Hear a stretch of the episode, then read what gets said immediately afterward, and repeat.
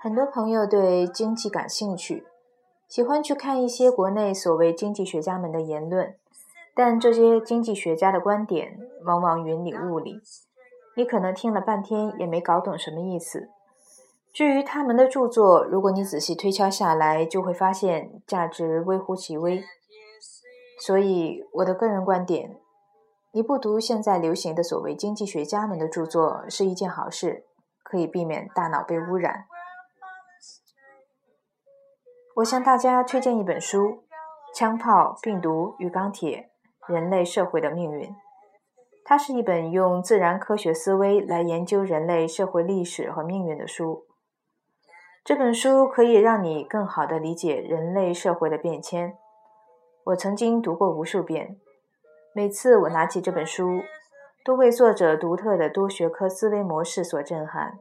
也为人类社会的历史命运选择而唏嘘不已。这本书的作者，美国人贾雷德·戴蒙德，是一位拥有多学科思维模式的学者。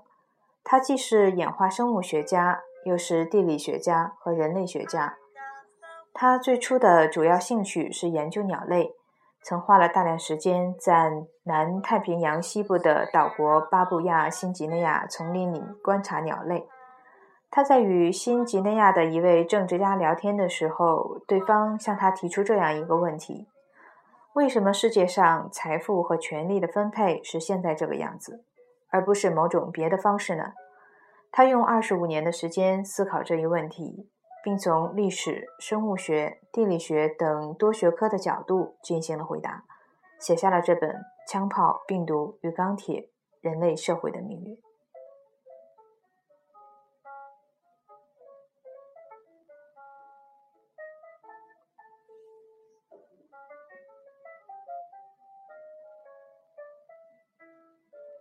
五百年前的十六世纪称得上是人类历史上的一次分水岭。戴蒙德为我们讲述了历史上的一个戏剧性的时刻。一五三二年十一月十六日，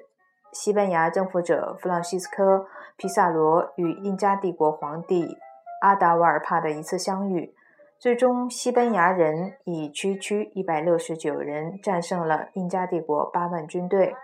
俘虏了印加皇帝阿达瓦尔帕。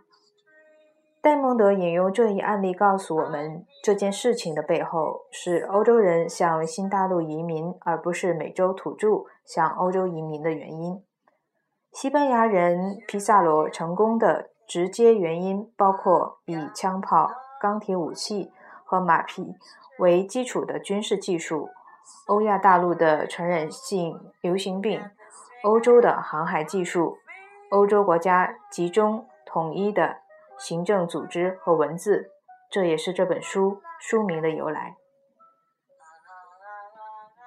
今天我不想太多的重复戴蒙德书中的这些观点，我想到的是，既然人类社会的命运选择有一些演化的模式，那么这些模式会给今天的我们提供什么警示和教训呢？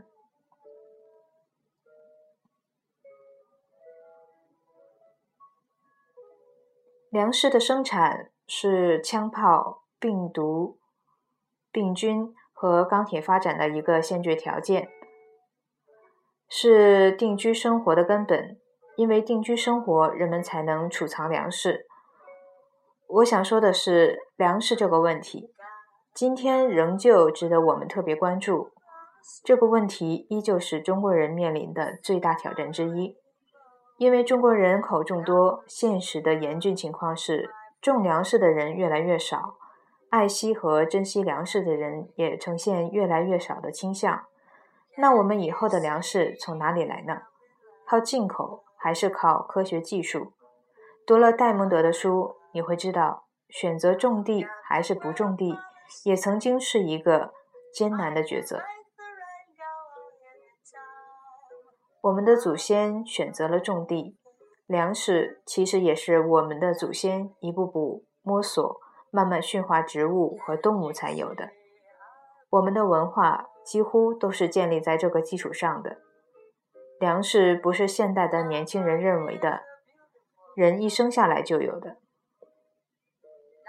病菌是怎么来的呢？戴蒙德认为，人类的各种各样的疾病是在有许多适于驯化的动植物物种的地区演化的。这一部分是由于生产出的农作物和饲养的牲畜帮助养活了使流行疾病得以保持的人口稠密的社会，一部分是由于这些疾病是从驯化的动物身上的病菌演化而来。人类驯养动物的人是新演化出来的病菌的第一个受害者，而这些人接着又逐步形成了对这些新疾病的强大的抵抗力。当这些有部分免疫力的人与以前从来没有接触过这些病菌的人接触时，流行病是产生了。 百分之九十九 的以前没有接触过这种病菌的人因之而丧命。为什么美洲十六世纪的被征服与病菌有很大关系？因为地理的原因，美洲印第安人当时居住的环境中驯养动物太少，还没有天花、麻疹和流行性感冒这类传染病，他们也还没有对病毒的出现做好准备，所以大量的人死于这些流行性传染病。病菌与人类生存的演化模式给我们什么警示呢？人类疾病源自动物这一问题是构成人类历史最广泛模式的潜在原因，也是构成今天人类健康的某些最重要问题的潜在原因。我们能想到的就是要保持不被病菌侵犯，吃素确实有一定的科学道理。既然病菌是因为人类在驯养动物的过程中而形成的，那病菌的来源与动物密切相关，保持吃素的习惯可以说远离了病菌。当然，如果你没有对病菌的免疫力，那恐怕也不行。这让我想起了富兰克林的智慧，当 流, 流行性疾病肆虐的时候可以吃点肉，这样的智慧似乎还挺有科学道理的。关于枪炮这个话题似乎不用讲很多了，历史上我们的祖先正是因为抛弃了远洋船只，抛弃了枪炮，而一次次陷入封闭的怪圈，导致了落后和挨打。在戴蒙德看来，并不只是中国发生过放弃强大技术的情况，由于地理位置和文化的原因，很多社会都曾无可救药的保守、内向和敌视变革。但技术具有自我催化的作用，当你使用了一种技术，接下去会产生正向刺激作用，技术对社会进步的影响会急剧放大。这意味着，如果你错过一项关键技术，很可能就会错过很多。历史的教训已经数不胜数，这些教训无非提醒我们，封闭是没有出路的。需要是发明之母，让市场激发中国人的创造力，让开放开阔的中国人的视野学习到更先进的技术，历史的悲剧才不会再重现。我还想说的一点就是文字。说实在的，文字的巨大影响力常常被我们忽视。戴蒙德认为，文字同武器、病菌和集中统一的行政组织并驾齐驱，成为一种现代政府手段。今天我们的小孩上学，他们往往习惯背诵一些文字，似乎这些文字生来就在那儿，其实不是那么一回事。这些文字是我们的祖先一步一步积累、长期演化的结果。我现在觉得，能把这些文字的起源讲清楚，是一种最好的文化教育。可惜能这样讲清楚的人，现在不多。无论如何，戴蒙德的观点还不至于让我们对未来太悲观。中国的地理位置恰恰也处在欧亚大陆主轴线上。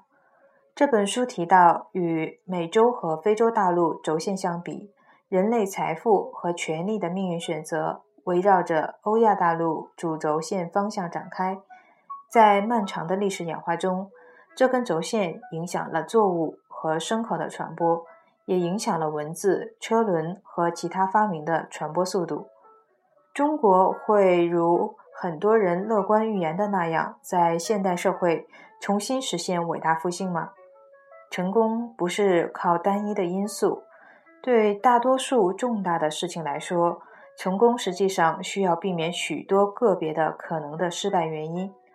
如果我们放弃历史上的封闭心态和自高自大，拥抱科学和民主，拥抱市场经济，或许伟大复兴才不至于仅仅是梦想。戴蒙德最近接受采访时提醒我们，要多借鉴传统智慧，比如跟别人讲话时不要讲到一半停下来看手机，比如正确的评估风险，把注意力放在日常的危险上，比如开车的风险，摔倒跌断腿的风险。他还建议采取健康的饮食，并且保持运动，还有给老年人一个满意的居住环境，并且找到让他们继续发挥价值的办法，把孩子养育成自信并且能够做出独立选择的人。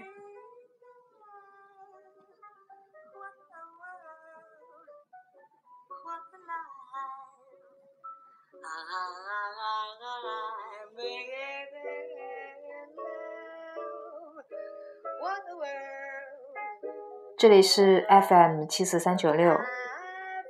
鳟鱼派，感谢你的收听。